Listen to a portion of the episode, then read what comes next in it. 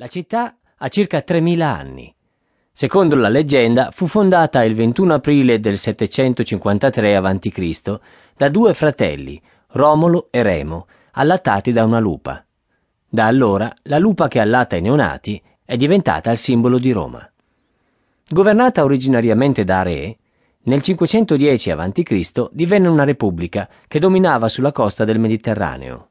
Tuttavia acquisì il suo vero grande potere durante il regno dell'imperatore Traiano, 117, assumendo il controllo delle terre situate tra Galles ed Egitto, compresa una parte settentrionale della penisola arabica, e tra la parte occidentale della Germania e l'attuale Armenia.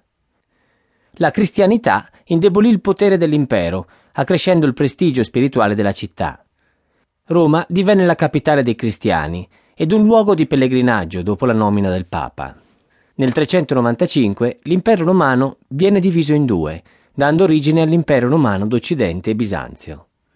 Nell'VIII secolo, conclusasi l'alleanza con i Franchi, la città divenne il centro del Sacro Romano Impero. Nel XV secolo fu proprio qui che nacque il Rinascimento, che donò alla città tanta magnificenza, palazzi, piazze e fontane. Roma è una città unica, che ospita all'interno dei suoi confini due stati indipendenti, la città del Vaticano e il Supremo Ordine di Malta. La combinazione di antichità e rinascimento nella città è sorprendente e fa di Roma un simbolo di potere e grandezza, una città a cui arrivano tutte le strade. Roma è attraversata dal fiume Tevere ed è situata su sette colli.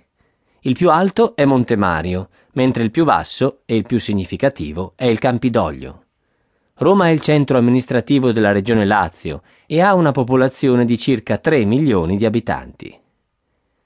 Non basterebbe una vita intera per riuscire a vedere quello che Roma ha da offrire. Solo le chiese sono 300. La bellezza e il potere di Roma furono talmente apprezzate anche durante la Seconda Guerra Mondiale che lo stesso Hitler non trovò il coraggio di danneggiare la città per evitare di diventare tristemente famoso per averla rovinata. Roma è una città in cui sono presenti mille suoni.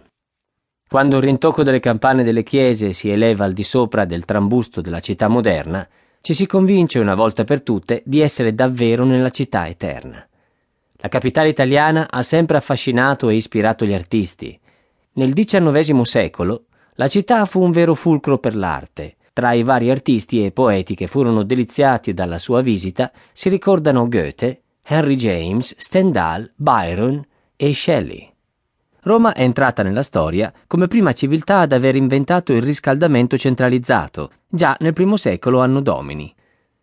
Il fuoco veniva mantenuto in una cantina e diffondeva il suo calore attraverso i tubi nelle case.